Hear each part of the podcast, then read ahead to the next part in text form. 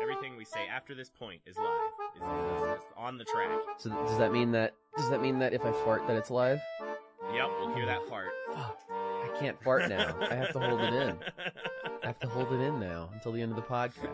Aw, damn. Ah. Damn. If only there was an option to just like mute your audio and just let, let, let one rip real quick. Ooh, there it goes. oh, okay, no, we're we're good now. It smells in here. It reeks. Almost like someone just farted. Who would have guessed?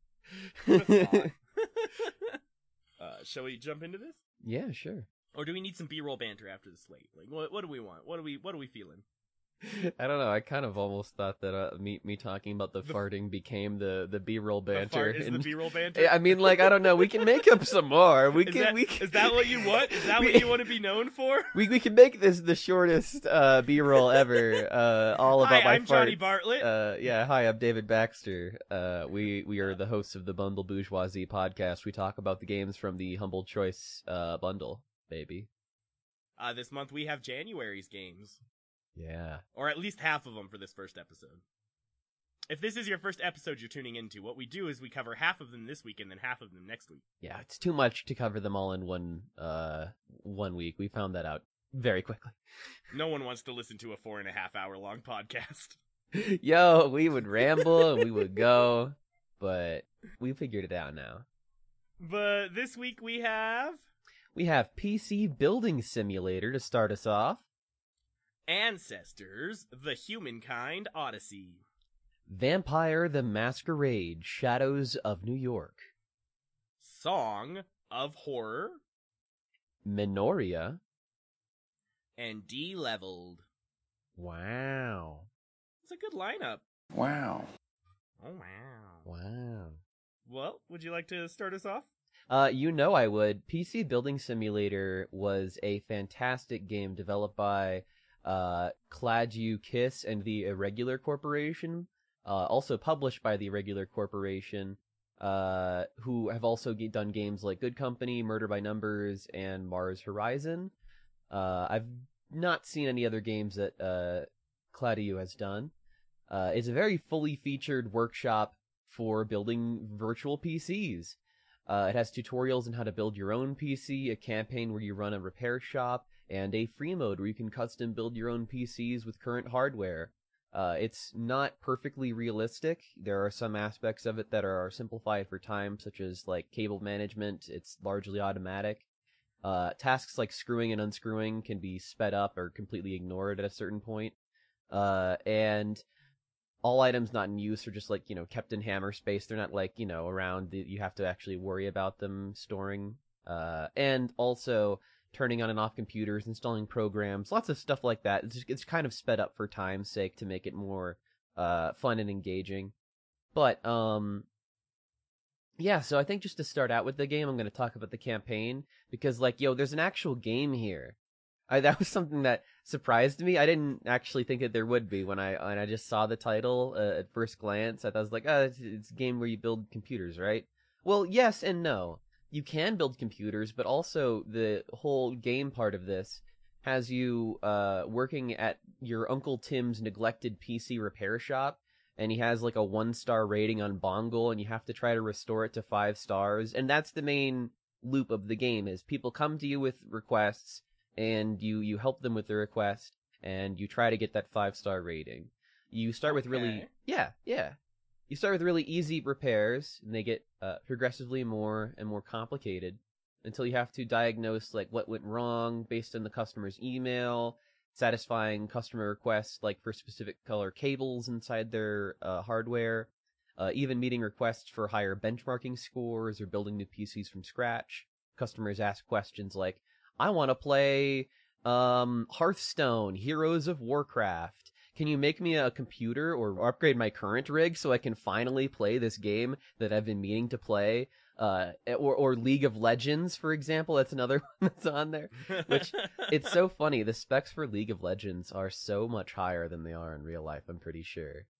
I was gonna say the fact that you need specs for Hearthstone, that thing can run on like Yeah. six-year-old Android tablet. It'll run on toasters, baby, but apparently you gotta get like a new 1060 in order to run it in this game. uh, but yeah. Um, also something to note is that this game does start out uh, January 1st, 2018. So uh, you are working generally on two-year-old PCs for the majority of the time in the story mode because you progress every single day, like day by day, on like a realistic uh, time scale schedule. Hmm. Also, every game that they mention on that list is like a real game. I, I mean, I've probably already mentioned it at this point, but with you know League of Legends and Hearthstone. But I there are games that like you wouldn't really recognize immediately, like Dead Stick Bush Fight Simulator, but Bush Flight Simulator, which is like this old school flight sim about like being a a, a brush pilot. Uh, What and it's not even been released yet. It's supposed to release later this year, and I guess that like this game in some ways is like partially marketing for some of those games. I bet. That's amazing. Yeah, there are other like parody games in there, but they're all easily recognizable. You know, you kind of figure out what they are pretty quickly. It makes you really feel confident throughout the course of the story mode with the inner workings of PCs and just through the act of repetition. Uh, it really puts you into all of the different types of situations that you might end up facing in real life, and it makes you feel like you you would be competent even in these real life situations, letting you it fix it yourself. Uh and, and like i don't know. I, I i really enjoyed that aspect that like everything that i was learning felt like it was applicable to the real world.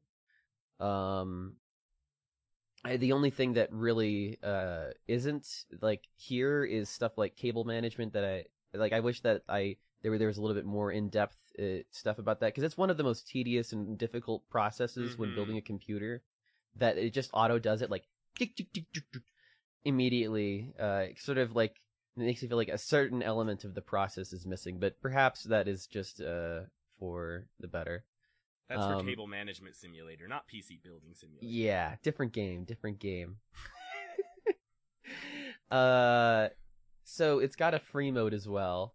Uh my friend actually built their own PC within like 5 to 10 minutes in free mode. It was pretty easy. Uh so you can actually totally build theoretical PCs that you want to build in this game. Uh and it seems to be getting regular updates when new hardware is released to the market so that you can generally keep it updated. Uh, I will say that the free mode is really daunting if you don't know what you're doing going in. There are no listings based on performance on the sort of buy websites, so you have to use either the in-game like uh rankings chart for like the GPU and CPU or you're out of luck. Uh and you just don't know what really is the best other than just scrolling through each individual run one and comparing the stats and that just takes forever it's not necessarily fun in my opinion but some people might really enjoy that uh i ended up using parts someone posted online to build my like mega supercomputer to get my like will it run Crysis achievement Is that the achievement? yeah yeah will it run Crysis That's though good. Which, yeah, very good. There is DLC for this game that I don't really know that you need to get. Uh, for the most part, it's just like other labs that you can build PCs in and uh, some like different cases, so largely aesthetic uh, upgrades. The only one that adds like a significant amount of gameplay, from what I can tell, is the esports DLC, which is a really cool idea instead of Mhm. having like a PC repair shop, the idea is is that you are the person repairing all of the PCs for an esports team. And it's your goal to upgrade their parts and keep their parts uh, up to spec whenever they ha- run into issues during a like long tour essentially. Why have I never thought that that's a thing that they probably have? Yeah, I know, right? But that's totally a thing that they have. That's totally somebody's job to like Yeah. you know worry about the PCs for these teams and have to order new parts and manage them and like like literally a manager like just for the equipment that these people are working with uh, Yeah. the backstage aspect of it so to to to sort of illuminate that aspect of the the esports experience. I feel like it might be very fun and, and very illuminating. But from what I understand, uh, some people don't really love it. It's got mixed reviews on Steam, so some people like it, some people don't. It's kind of an extension of the main single player. So if you play the the single player to death and you want more, there's more available. I just thought it was worth mentioning because I I liked the idea and the concept of it a lot. Um, but yeah, this game in general, I liked the idea and the concept of so much that I'm actually getting into probably PC repair IRL, maybe. I, I'm looking into maybe applying for positions locally and just trying to fix up and sell used computers, maybe on the side too. Uh, It's a I just, business. yeah, it is. And I mean, like, I'm a sucker for shop sim games, and this is a very good one. And the subject matter makes me feel like I'm learning a real life skill, even though it is very repetitive. And I'm sure that Johnny, while he was watching me, said like, you know, I wouldn't enjoy this game. Gonna be on, gonna be frank, not not my type of game. I'm, I, I'm just doing work. I'm looking like I'm doing work while I'm watching you. I've built PCs for like four years. Like It's very fair, and I haven't. I I left really, that life behind me. I built my own PC, and that's about it. Like I have about that much experience, and every time I have to build a new PC, it's terrifying to me. And this game made it no longer terrifying. It made it something that is approachable and something that I even am excited about and want to do more. And every time I see the game in my Steam uh, list, I'm like, I, I kind of want to dive back in a little bit. It, it has that li- little itch that that makes me want to go back. So, uh, so what yeah. you're saying is we can use video games to educate people in trade, and I abolish the idea of trade school altogether. Oh my god, what an idea. I mean, of course there are some things that you're not going to be able to learn from the video game. Underwater Like, m- uh, welding mechanic simulator. Uh, you know, I, but if you wanted to learn, that would be a great way to learn without having to get all the equipment and and and, uh, and you know all the investments in order to to do underwater basket weaving. I mean, the scuba gear is a lot. It's expensive, and certifications take quite a while too. So you know, virtually, it's all you need. but only if Uh, there's a larger shop mechanic within. Yeah, only if there is a larger shop mechanic within. So I, I say that uh, this game is great. I don't think that you need the DLC. Just the base game is uh, is pretty damn good. And uh, yeah, I, I enjoyed uh, monkeying around in this game a whole lot. Hey, speaking of monkeys, Ancestor: The Humankind Odyssey is our next game. A game all about monkeying around. What a fucking segue. God damn. Uh, this is a game done by Panache Digital Games. This is their only game. Mm. Mm, Uh, and, really? and Ancestor. that yeah, can't be the, this that is- can't be the case. This is their only one. The, the developers must have worked on other things then, Uh, because this is such like a, a, a, a this seems like a double A title. You know, like I don't think so. I think they were like. 'Cause this is a uh, very high budget I- game. It seems. like a subsidiary of Ubisoft or something for a moment. I don't remember. There was a lot going on with Ah. this game's development, but yeah, their only project, their only project is Ancestors. Wow, that, that just fascinates me because it seems like such a high budget game. Like it looks like very high production value, Yeah. very beautiful. Oh no, they're completely independent too. really. Yep. They are, they remi- they think they remind me of Ninja Theory. They they they describe their top quality games as triple I. Triple I, not like triple I'm A. assuming I, I'm assuming it's triple A, but because they're an indie group, like triple I, it's it's a triple A Oh. experience from indies. Okay, well that, that yeah, I usually just say double A. Like yeah, like I mean that's what I think colloquially what the world refers to it as, but Hi, Editor David here. Just thought I would mention that actually the two co-founders of this company are pretty big names in the uh, Quebec French uh, game industry scene. And uh, in fact, uh, the co-founder and creative director, uh, Patrice, actually was the creative director on uh, Prince of Persia: The Sands of Time, as well as the original Assassin's Creed. So I just thought that was worth mentioning. and this is a see see this is where this is a third person survival game. Uh, which oh, I, and now which I laugh about because of our conversation. yeah, we're gonna talk about a different type of survival game later.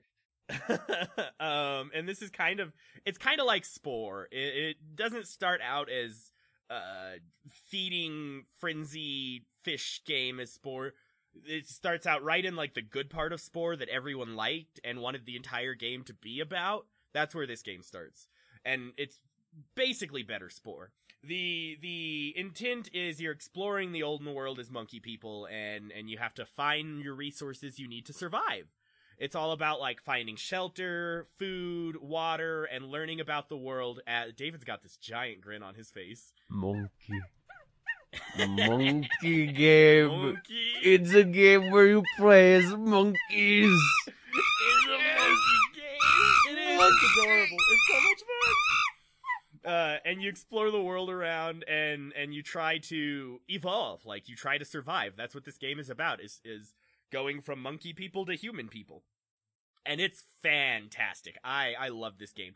Uh, one of the things that I absolutely loved about this game is the way they create like the ludo narrative plays such an important role in this this game because you you as smart human man who's already evolved from dumb monkey person know everything about the world. You know food you know berry you know water you know stick and rock equal weapon. Uh you, we already know that. We're smart human people. But what you don't know are the mechanics and controls and gameplay of this game. And so and so the game forces you to learn to to essentially evolve with the character. You have Huh. to you have to discover how to sharpen a stick with your controller. It- it's not something that you inherently know. It's not something that the game tells you. So as your monkey is discovering this in in the idea of discovering a ship or uh, uh, discovering sharpening a spear you as a player are also learning and discovering the idea of sharpening a spear because you don't realize you have to hold stick in one hand, rock in another, hold a button to hold stick down, and smash rock, stick with rock. Like, I love this whole process and like just discovering it give you that primal sort of like it does, it does. Like, I I was playing the game, and as soon as I learned the evolutionary trait to swap hands, I didn't think it was going to do anything. I was like, cool, I can move a stick from one hand to another. And then I walked around and picked up a rock. And I I realized, oh, I can hold my stick with the rock and it does something. And so like I picked up two rocks and I I held a rock and smashed the rock against the rock and the rock broke. And I was like, oh, oh shit, I can break rocks with a rock. And then like I was like, wait, hold on. If I can interact with a rock like this, what does interacting with a stick like this do? And I grabbed a stick and I was like, smash, and it started sharpening it. And I was like, oh fuck, oh shit, I can sharpen the stick. And I was like, smash, smash, smash, smash, and made a spear. that like natural process of discovery sounds like so much fun actually. I love that. It really was. And it's like my favorite feature about this game because you as a player don't know anything. You don't know anything about this world. You don't know anything about the mechanics or the controls. And they force you to discover it. The first time you encounter a, a, an enemy, you get a brief like, this is how you dodge. But it doesn't really go into depth about it or anything. It doesn't go into the fact that like, if you're holding a spear and you dodge towards them, you do a counterattack so you'll stab them and dodge. So, and and I messed up dodges a ton of times because I didn't realize uh the the exact mechanic of how dodges work. Uh there was there was a process of learning how to breed and and that is you do it by grooming with the other person first. And it took me probably like 20 minutes of sitting there watching and analyzing the cutscene and how it interacted while I was bre- while I was Hmm. grooming to understand how grooming actually worked. So it's a game as much about observation as it is about like implementation of ideas. Yeah, exactly. It's it's really cool. The the Ludo narrative of this game is just it's fantastic. Uh, I I loved it very much, and and that's that's what it's all about. Like that is the the core of the game. Is just like wander around as monkey person and pick up object and look at object, learn object, understand what object does, take object back to your tribe, let tribe look at object, teach teach tribe that you learned object could be eaten. It's it's super cool. Did you get Uh, very far in the main story? So I, uh, this the game is hard. The game is hard as fuck because you're learning everything. Uh, Mhm. subsequent playthroughs get easier because I've I already know how to sharpen stick now. So so Monkey Man is a little smarter. It, it feels like I've evolved as a character and therefore the or as a player and therefore the gameplay has gotten easier. Um, so I did not I did not make it to all the way up to like humankind evolution. I did evolve a couple of times and and it's really cool the way evolution in this game works. So you have to complete feats, And as you complete feats, you gain basically experience to evolution, to, to evolve. The feats include things like discovering the world, uh, learning how to, learning how to sharpen a stick, using obsidian as a tool, uh, lifting up rocks with a stick, things like that. So the feats are just kind of like natural things you discover as you play. And once you have enough experience, you can evolve. Evolving, uh, it basically destroys your current evolution path or, cause as there's, there's a there's like two versions of evolving and one is like evolving as a character and a tribe and you like you you learn how to use both hands. You learn that this thing is okay to eat that thing isn't um you you learn how to call your entire herd things like that. Uh like little evolutionary traits versus evolving as a species. And once you evolve as a species you lose all of the traits that you've gotten but you you one there's there's mechanics to uh, retain certain traits. So you have like, you can retain two traits if you evolve right now. And so you can evolve and keep the ability to juggle hands and dodge or whatever. Uh, but as you evolve, it's dope because it shows you the progress that you're making compared to real life too. It, it like, if you discovered a, how to use a stick 40,000 years before monkey people actually discovered how to use a stick, it tells you, it's like, you're, you know, 1.5 thousand years ahead of time Good uh, job, kid. You're ahead yeah, of schedule. It's super cool. It's like, yeah, I'm smarter than those dumb monkey people because I already knew how to use stick. Stick makes sense to monkey brain. easy, easy. It it's cool, and then and then you get a prompt that's like, oh wait, you're fifty thousand years behind because you let eleven people die. Oh, yeah, don't let your monkeys die. Apparently that sets back evolution. I mean that does make sense. It does. Know. It makes a lot of sense. Dead. Rip monkeys. Dead tribe can't evolve. Who'da thunk? Uh, but yeah, it's it's a lot of fun. It's very challenging. It's difficult. Uh, it feels like what I wanted Niche to bl- be as I was playing Niche. Uh, and while that game is more of, I think, more of a tool for learning about the basics of evolution, this game took the concepts of evolution and and turn them into a full fledged game, which I think is phenomenal and done very very well. Yeah, sounds like the idea of evolution is like a mechanic implemented through the idea of like evolving your mind. Exactly. Yeah, I I highly recommend this game. It's absolutely fantastic. It's a really, really chill experience that'll teach you a lot about evolution. I can't speak to the accuracy of it. It seemed accurate. I'm not a historian though. Uh, but we're theater it, majors, it, man. Exactly, but it at least teaches you to sort of like empathize with the struggle of evolution and realize that like discovering how to use a rock on stick was really fucking hard. I could barely learn how to do it on a controller. what? You think you can learn rock and stick? Dude, you try it. It's hard. Exactly. so yeah, very good game. Definitely worth playing. Uh, and you know, it, it, it's great to see the weird kinds of things that, that monkey people can evolve into, you know? Yeah, the kind of crazy, crazy things that, that we all evolve into in the night. Uh, like perhaps in our next game, Vampire the Masquerade Shadows of New York. It was developed and published by Draw Distance, who also worked on and published uh, Serial Cleaner, Ritual, uh, Crown of Horns, and uh, also the first game in the series, uh, Vampire the Masquerade Coteries of New York, which we also covered uh, in the bundle a couple months ago. So, I mean, it plays almost identically to the, that game as well. It's a visual novel. Uh, it's just a little shorter and more mystery focused with a new protagonist from a different clan, and it takes place a couple months after the previous game. Uh, it's kind of like a choose your own adventure novel with some minor role playing elements. Uh, the first game had a hunger mechanic that is less of a uh, a, a, deal here, where you'd have to uh, worry about um, at some point feeding in order to survive, unless the beast would inside would take over. The game didn't really feel long enough for me to have to worry about that in this particular instance. Uh, and I should mention, by the way, this is based off of the tabletop role playing universe of Vampire the Masquerade, which is part of the larger World of Darkness universe. It's got like a lot of different, I don't know if you knew, knew about it, like werewolf and like different styles. I didn't of, realize uh, there was a larger RPG that it was contained in. I thought Vampires was just the RPG.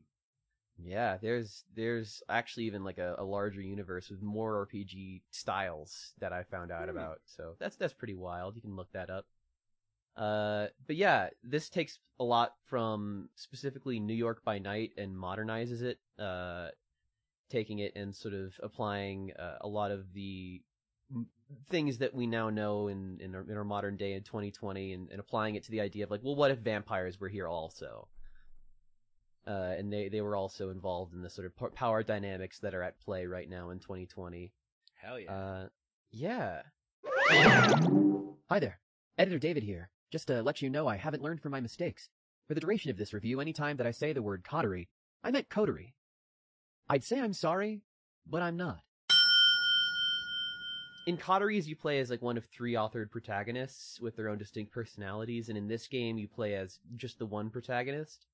Um, there are nighttime events that uh, are more diverse than the general like gameplay that you normally have to run through because you can only go and pick one or two of those before the night is over, and then the others are inaccessible until the second playthrough.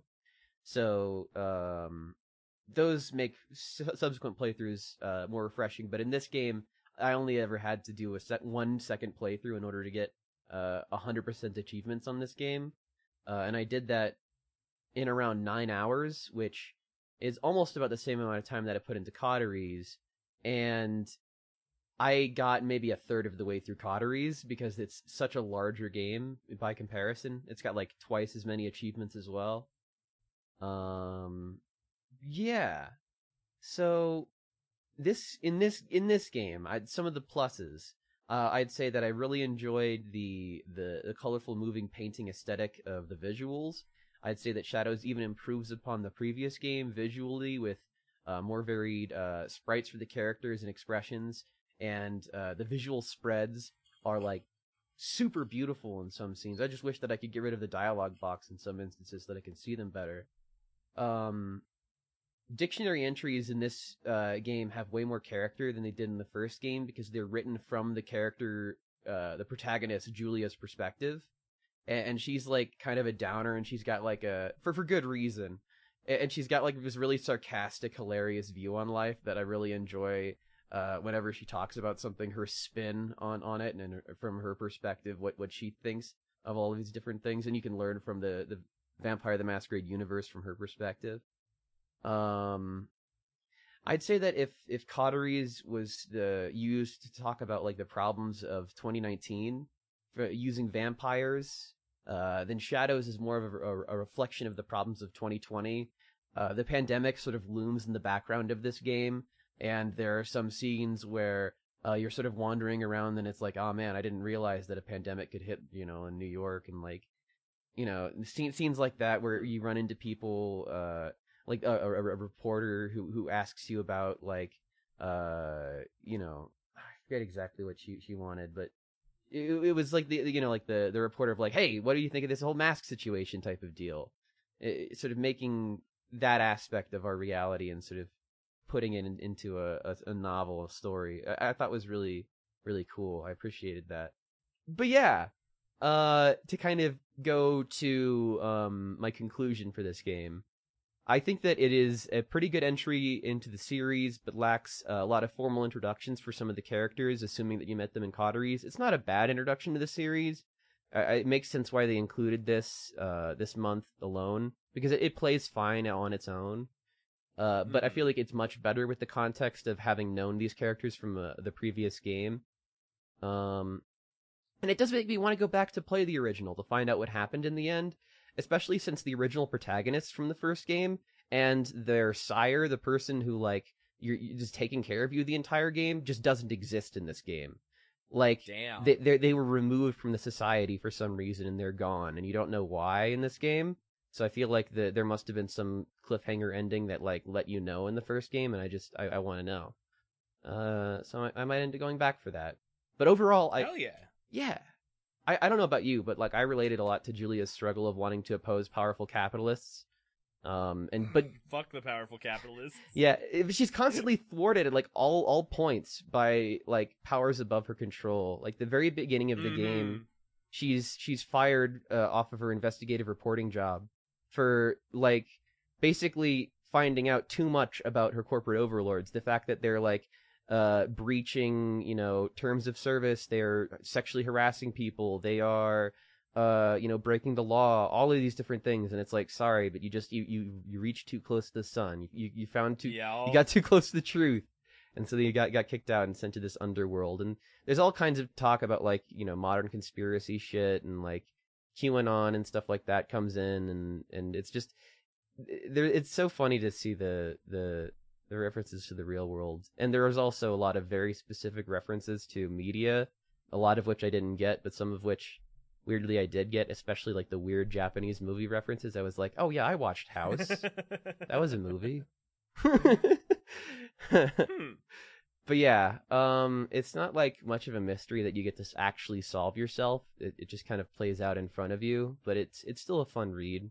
Not not much of a game really, but uh, I enjoyed it enough to get 100% in it. So Hell yeah. yeah, um, I uh just believe that um, it's it's it's all about the the horror of of being uh, a vampire and and and being in a society where where you just th- things things out of your control. When that happens, I just sing. You sing. You sing the, a song of sing horror. songs of horror. Oh! Oh! This is a game by Protocol Games. Uh, in this game, I really enjoyed it. really. I like that. I enjoyed it. That's how you started writing that. God, this game. but it might be one of the most frustrating games I've played in a long time.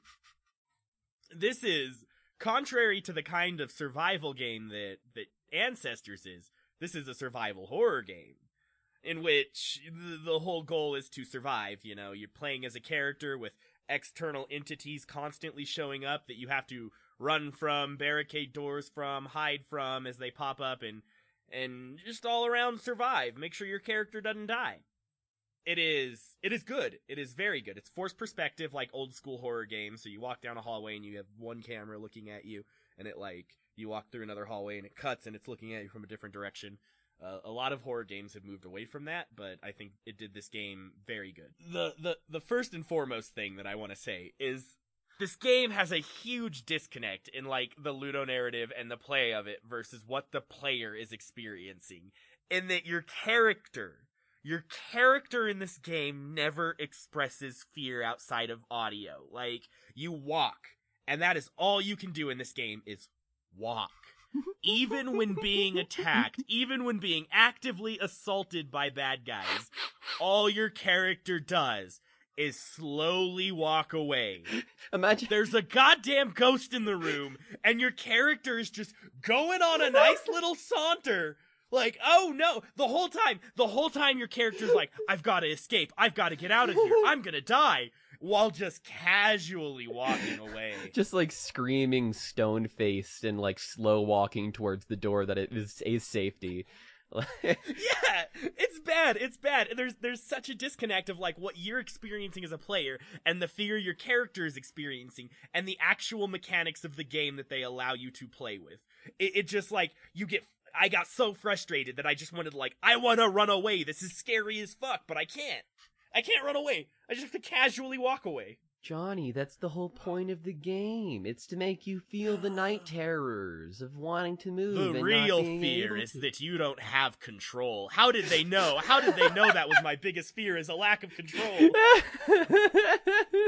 you don't have control in your own life. So that that is like that is one of the most jarring issues about this game. And that there are there are a lot of moments where the game just tries to, you know, gotcha. It it has like I was really frustrated because they established clear rules about the universe. Like, one of the mechanics is you can listen to doors. If you hear a sound on the other side of the door, the door is, is not safe to walk through, and you have to wait a little bit, or figure out something that triggers in the environment or the story, or progress further to let the door be opened. But in chapter 2, you encounter a door that makes no noise, and if you walk through it, you die. And that, that, and when you showed it to us, it didn't happen. yeah, I had I had I had listened to this door. I I lost the chapter because I tried to go through it two different times, double checking that like I wasn't crazy and there was no noise behind this door, but it was killing me. And so when I replayed the chapter, I was like, fuck it, not going through that door. Played further into the chapter and apparently got to the point where the door is unlocked and tried to show everyone how frustrating it was that this door killed you with no noise behind it and it just opened because I had gotten far enough for it to just open at this point. So frustrating. So frustrating. and then there was like a, a moment in it's chapter two. It was just chapter two was was just full of these moments where uh, in in chapter one, if you had died as a character, the character came back as a ghost in the building later, and he offered you uh, a notebook to progress in your investigation.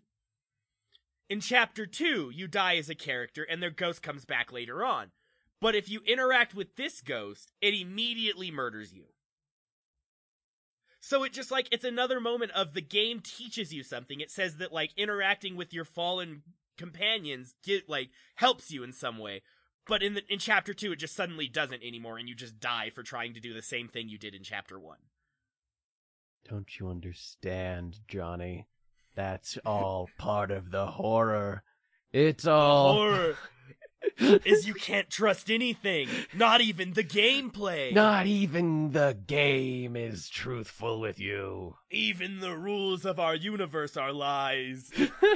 So- there were just a lot of really frustrating moments like that in this in this game. And the artificial longevity. This game is full of artificial longevity. It is it is your character can only walk a certain pace. There's no sprint option. There's there's nothing. You you walk like a fucking centimeter an hour it's so much to the point that even if you know the chapters and know everything you have to do, it still takes about an hour and 20 minutes to complete them just because of the pace that your character walks at and the amount of backtracking the game makes you do. Fuck. I don't like that. So it, yeah, it, it's full of moments like, oh, you interact with one thing, well, now you have to go through every room of the house again to find the next thing you have to interact with. Because we didn't give you any sort of clues that there'd be something there later, it just sort of popped up. So, yeah, a lot of artificial longevity that just makes the game feel rough to grind through. If you die at the end of the chapter, it just it it sucks it out of you. It, you don't want to go back and play for an hour and a half through everything that you've already done and already know how to do. You're just stuck walking at a mile an hour, so you have to grudge through all this to get there. Ugh. Good game though. The storyline's all about the storyline is great. It's all about this magic music box that makes the the person who listens to the melody go insane. It's kind of a not an overused trope, but a, a very familiar horror trope. And and the the antagonists are really good. The the monsters they don't explain much about them. They're just like crawling hands that come after you, and like weird creepy dude that stands in the in the darkness and only follows you by based on sound and stuff. Uh, there, there's a lot of really good moments with the the entities that are after you. There's a lot of really good scares. The scares in this game are phenomenal. It doesn't rely purely on jump scares. There are just some unsettling moments that occur, especially when you get to chapter three. Like the further you progress in the game, the more just unsettling and weird the scares and horror gets, which is great. It feels like the the gameplay is progressing with your character's insanity, which is phenomenal. I love that very much. And so chapter three is just full of all these really weird and subtle moments of like, oh, a bad guy just kind of popped up in the background while you were doing something innocuous and then disappeared. And like, that's it, that's it. Like, it wasn't a jump scare, it was just this moment of there's this creepy thing and it's gone. And if you blink, you missed it. Super cool. The, the, the scares get really good in this game. And the death is, is really unique. You play as, uh, like six different characters, sometimes three, sometimes four, sometimes it varies depending on the chapter but every time you die you possess another character and and go through the area. So you can find the dropped items of the character you died as and then you just pick up from where you left off and continue to solve the mystery. Which i think is a really unique mechanic. It's not save file based so th- there's some agency in like how many times you can actually die in a chapter. And and there's there's this like play of like different characters interact with the environment differently because they have different attachments to the area uh, like in chapter two, for instance, one of the characters you can play as is the daughter of the guy you're looking for. And so she's walking around the area like, oh, why did dad leave this shit out? Like that, that's weird. D- Dad doesn't normally leave the lights on when he leaves. Where is he, and why are the lights on? You know, things like that. Versus the the police officer you can play as walks through the environment like, "Hello, I'm a cop. I don't have a warrant, but weird shit's happening, so I'm gonna come in anyways." You know. Uh, so it's it's good. The The storyline is unique. the The death and the gameplay is very unique. The puzzles were a ton of fun. I I felt like a smart boy solving all of them. They weren't inherently difficult. Most of them were like, you know. David's got this grin. I was just thinking about the photo one that you're like, what the fuck is this shit? This is bullshit. I don't. this is. I'm, I'm flicking around the photos. I don't get it. I'm, I don't get it. But putting it backward, putting it forward, nothing works. That one was a little frustrating because most of the puzzles give you the context to solve them within like clues and stuff. Uh, but that one was just very much like you got a bunch of slides and rearrange them till you figure it out. so, it felt more like guessing checking. There was a logic to it that was kind of easy to follow once you figured it out. But usually, most of the puzzles had some sort of clue to deduce the logic to begin with, and not just stumble around and figure it out. Uh, yeah, it was it was cool. Uh, I, I don't know what the game was trying to say in the story. Something about property rights, I guess, and like don't steal people's shit, or otherwise you're gonna be cursed to an eternity of hell. Because it was the whole game is about returning the music box to its original owner, and so like there's there's this weird like okay, so like just like d- don't take people's stuff, and you won't have weird music goblins attacking you. Easy. I don't know. It, it's a horror game. Spooky shit happens, and there's obvious there's some weird solution to resolve it.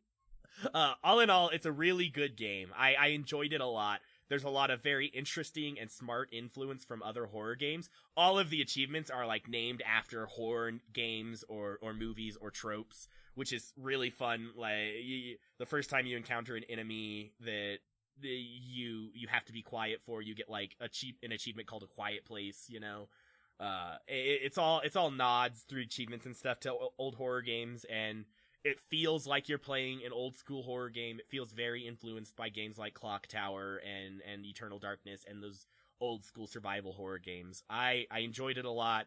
The environment is are great. There's lots of spooky moments. It's all in all really good, even with all of my complaints about the gameplay. All right. Uh, it, it's it's a whole it's a whole menorah of spooks. Is menorah a word? Did that did that work in that context? N- menorah. Let, let me. A menorah is like that's like a Jewish thing. Is it? uh uh. Yeah, a menorah is the uh, it is described in the in the Bible as the seventh lamp, uh, the ancient Hebrew lampstand made of pure gold used in the portable set. It's the one that you with like that you light up on on Hanukkah. Uh, the, That's exactly what it is. It's it's eight eight days of spooks. this eight, is eight days of, of, of horror. man. It's so funny that you're trying to make this connection so hard because this is a game that is heavily based on Catholic imagery, like sp- explicitly Catholic imagery, and you're just trying See, it's a so. perfect segue. segue. okay, fine. Minoria, folks. Minoria, developed by Bomb Service, uh, also known as rdein. Uh, they have previously developed the Momodora series. Uh, Momodora 1 through 3 are available on itch.io at a pay what you want price. Uh, 3 and Momodora Reverie in the Moonlight are available on Steam, uh, as well as uh, Reverie also being available on Switch, Xbox One, and PS4. Uh, and also having these games in your Steam library when before you start playing actually unlocks uh, some unique weapons you can use along the game from the protagonists of those games. Oh. Yeah. Um, it's really cool. They they have the same like damage value as other weapons, but they just have different effects, like a little gust of wind, like an extra little damage boost. It's nice. It's nice. It's a nice little bonus for people that are uh, fans of the franchise. But th- yeah, this is published by uh, DANGEN Entertainment. Uh, they're a newer publisher known for uh, games like Bug Fables, which is uh, a Paper Mario style game all about bugs. Disc Creatures, which is uh, it seems like uh, very much inspired by like Pokemon Red and Blue, and uh, Pocket Rumble, a game that I played a little bit on the Switch that was like a little handheld fighting game. And uh, yeah, so this is a uh, 2D Metroidvania platformer with an emphasis on uh, dodge and parry combat. It has these beautiful high def, uh, Catholic, uh, Gothic uh, aesthetic going on. It's the the draping of the game. I feel like is a is a major selling point just because it looks so darn pretty. And uh, did I mention that this game is filled with horny anime designs? Because Oh, you didn't. it is. It's got it's got some, not overwhelmingly so, but it does. Like and, you know, it, it allows one of its bosses to be a slug. I was like, oh wow, this one doesn't have giant boobs. That's cool. But uh, yeah, it's not afraid to give characters massive boobs just for the sake of it. Uh, it just kind of does. It's short. It's only around four to ten hours. Uh, uh, a little bit more than that if you wanted to 100% it. Uh, the combat is satisfying. It's a little bit button mashy on some of the smaller enemies, I think. Uh, the parry can also be mashed, like, over and over again as, like, an ultimate defense against certain attacks. You just won't take damage if you keep mashing the parry button. It's sort of like Sekiro a little bit. in, like, the consecutive parries. Um, and Incense, uh, is sort of like your magical ability. It's used to give bonuses to your character, like passives, and also as a way to just use like magical attacks and stuff and heal. Um, so there is some like BS in this game. Uh, for example, some bosses have like these impossible to read attacks that, uh, or just very difficult to read attacks that really pissed me off. The biggest offender to me was like this red devil woman who you fight in the royal king's quarters, who attacks uh when you're away from her by leaping out of frame and then after a set amount of time jumping down from the ground to squash you and the amount of time that it takes for her entering the screen to you taking damage is like less than a second and I never have enough time to dodge or react to do anything and I the only way that I beat that boss was just by literally never leaving its shins and constantly poking it in the legs and getting perfect dodge rolls and that way it never had the chance to jump up and do the leap attack. It was just such a Mhm. BS attack that I had no countermeasure for, besides just learning the timing of it. Um, which that, that those kind of design decisions don't really, uh, I don't I don't appreciate them all that much, and there aren't too many of them, but you know it's just worthy of mentioning that some, they are there in some cases. Um, there are other, there are lots of little quality of life issues. Like the map screen takes way too many clicks to access. Like in Hollow Knight, the map is almost always visible. Even during like gameplay, you can just pop it up. But in Minoria, you have to go to your menu, go to your archives, and scroll down to the map, and then click it, and then then you know where you're going. It's just it's tedious. It's too many clicks. Um. Also, the story is told through these collectible archives that you find, and also through like cutscenes rather than gameplay a lot of the time, with some minor exceptions which I I wasn't all all about. I I I, didn't. Re- I felt like I was missing like a good seventy five percent of the story just because I didn't read the collectibles. Um, sometimes I didn't know where to go, and it takes a while to dodge roll throughout the world to find the one correct path forward, which is kind of an issue with a lot of Metroidvania games that are like this. I feel like.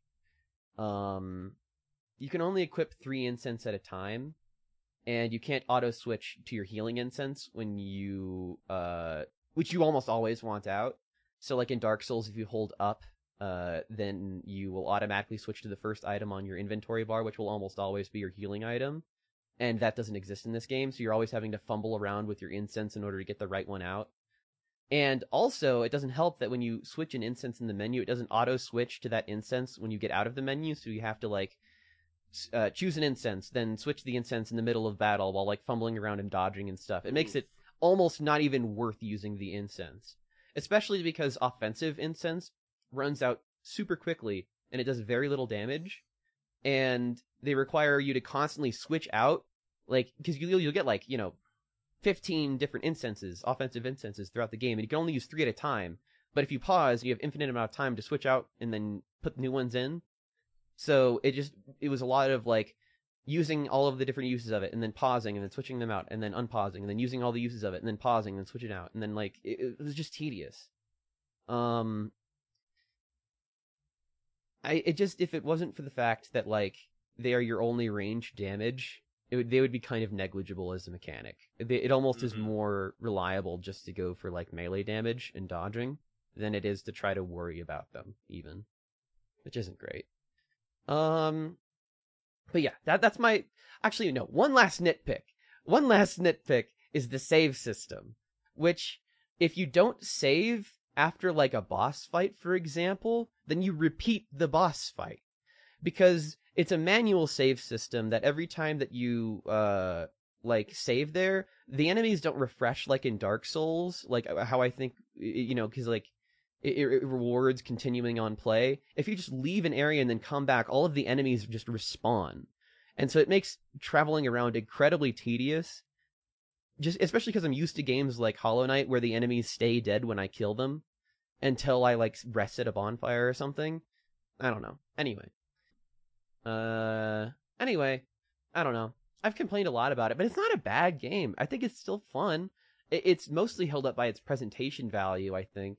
The combat and exploration is serviceable, and it's very fun for fans of the genre, but it doesn't really expand the formula in any breathtaking new ways that I, I feel like people are going to to look back this game and think like I'm so cool. It's like that game did this really cool thing.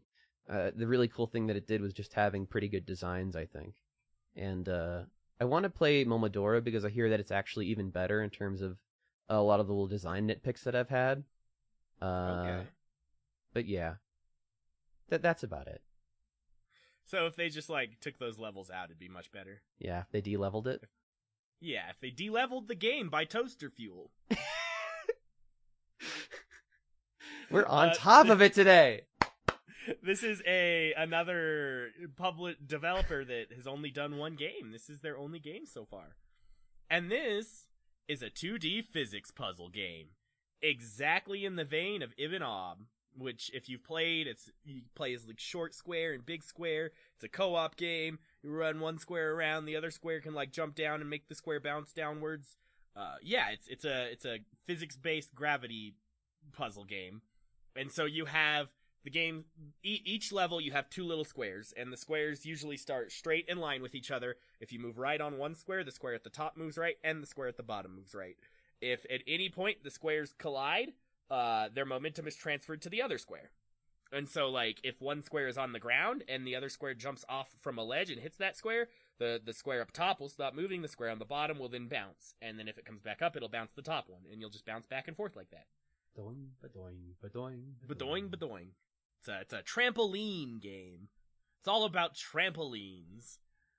Uh, and it's it's solid. It's this ready for the quickest bundle bourgeoisie review on something ever. Hit me with it. It's a puzzle game, and so like the whole objective is to move the squares around and figure out how to get them to turn the switches on. It's a lot of fun. It plays with gravity and momentum in a really cool way. There's secret levels you can unlock by hitting specific switches in specific orders. Uh, eh, there's great variance in difficulty. The progression isn't locked behind completing the overtly complex levels. If you complete all the easy levels in an area, you'll still be able to progress to the next one and skip like the the hard, super challenging level of the area. It's it's great. It's fun. You you bounce things around. There's some really great like reflex tests and and moments of skill and dexterity and problem solving. It's really chill if you like these kinds of games. Hell yeah. That's it. That's the month. That's, our whole month. That's it. Half the month. Half, Half the, the month. month. Half the month. A- addendum. Asterisk. All right. So, Uh, what's so far our game of the month? uh, mine so far is Ancestors: The Humankind Odyssey. It's it's very good. Yeah, Monkey. Just being a monkey and you you enjoy the process of evolution. You're a fan of Spore as well, aren't you? Uh, yeah, most of Spore. Most of Spore. So so this this counters the better half of Spore. Yeah. To to quote uh Kunai the Jolt, uh, monkey, Monkey. Monkey! Monkey. monkey, Monkey. monkey. Monkey. That's all you gotta say about this game. Hey, and my game of the month is PC Building Simulator because it gave me a whole pastime, a whole love of computer building that I may not have been able to forge otherwise. Because Lord knows I don't have enough money to do the kind of crap that I would be able to do in this game and mess around with and test out. So it's a great entry level software for somebody uh, wanting to get into this kind of thing, and it's just a fun game as well. Hell yeah. Uh, we've been playing a lot between last recording and this one, just because of the holidays and playing with people and stuff. We did some Dead by Daylight, We did some Project Winter. Friday the 13th. We played some Blackwake. Really fun. Yeah. Uh, Lord of the Rings card game, which was phenomenal. Mm. Yeah. In the same stream, we also played a little bit of uh, Small World, the virtual version. Uh, we did some Grim Dawn together. Yes, yes. We also did a little bit of Stardew Valley and Half Dead 2 as well. And I have been playing so much of the Shrimp Warrior unreleased alpha at the moment. oh, dude, I'm so pumped for that. I can't wait. And on my own time on my stream, I've been playing a little bit of Sekiro and Fallout New Vegas. I've really, I, I've always loved Fallout New Vegas. It's nice returning to that game. And Sekiro, I bought that during the Steam sale recently, and oh my god, I love that game so much. It's so fucking good. It makes me it makes me angry sometimes, but but that just makes the sweet relief of victory so much better. Mm-hmm. Uh, the charity this month is the Montreal Children's Hospital Foundation.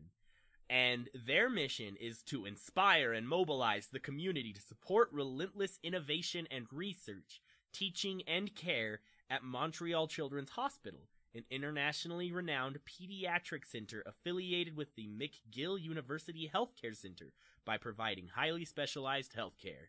Wow. Wow. So yeah, if you buy if you buy the bundle and the games this month, you're helping fund pediatric research at the Montreal Children's Hospital. That's pretty dang cool, actually.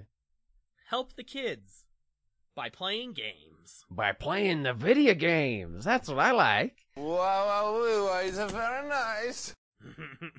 Okay, so what is the most interesting or unique game mechanic that we've seen in a game, a video game? This was our, our listener question that we asked our community last month, and we, we got a couple of answers back. I think we got more, but we just don't remember where most of them were. We found some yeah. in the show discussion, and we're going to give them to you today.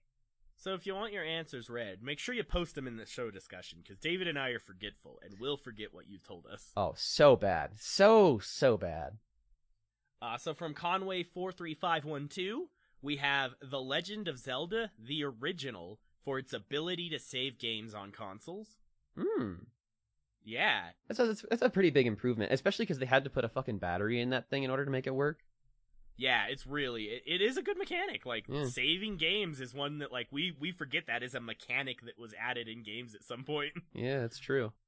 Thank God. Uh, or Max Payne's bullet time mechanic, which is other answer. That It's is so- a good one. Uh, I still, I still have vivid memories of the Max Payne crib scene. that shit will haunt me for the rest of my life. Just hearing that baby cry as you follow the trail of blood over imaginary platforms. Oh, so well done.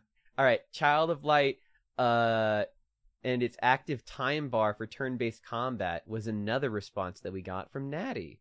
And Elkerlike says superliminal for their use of perspective while manipulating objects, which I've never played superliminal, so I'm not sure what this is referring to. Oh, uh, it sounds interesting. I have actually seen gameplay of this. It's basically the idea is is that uh, perspective is truth, and whatever your perspective of an object is is how large it is. Oh, So if it is far away, then it is small, and if it is close to you, then it is large. that is cool as hell. Yeah. Uh, and then his other response is the PT hallways for enacting a, a living nightmare that he had had for years, and then saw it realized in a video game. Yo, PT is really good. PT is so PT, good. oh, miss it, miss it, miss it, miss it. Rip. What's our question for this month? Did we have one? We haven't come up with one yet. We left the sen- the section unintentionally blank. Hmm. Uh, just, uh, I don't know, man. I, I was gonna say something boring like favorite fantasy franchise, but uh, Uh, I got one then. I got one. Uh, what is the most interesting historical fact you've learned from a video game? oh, that is a good one. A historical fact from a video game. I'll, I'll dwell on that for a little Yeah, bit. Yeah, we'll answer it next week. yeah. Make sure to post it on t- the tweeter too, so you can respond to it there. Yeah, exactly. That's And- pretty much the end of it, Yeah, isn't it? I think so. Yeah. Yeah. Uh, we have we have Twitter, we have Discord, we have Steam group. At please, Bundle please, please follow and join and and and hang out with us. We we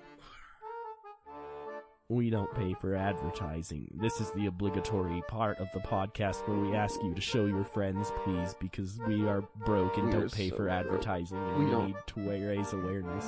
We don't have money. We don't have people to do this. We- We are the people that do that do the thing. We, we do all of the things. It's all of our. Show your friends, Please. Show show your neighbors. Please, whatever you show- do, just give it, give it. Just I don't care if you have to give it to give it to them in a USB. Just please, just please give it to them. Just, help us, please, please. We Just- we want to do more of this, but it to. takes a lot of time and it's very expensive.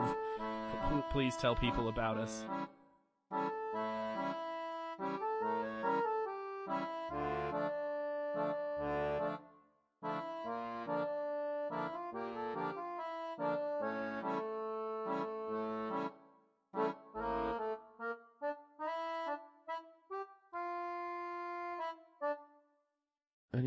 Subscribe to my coffee.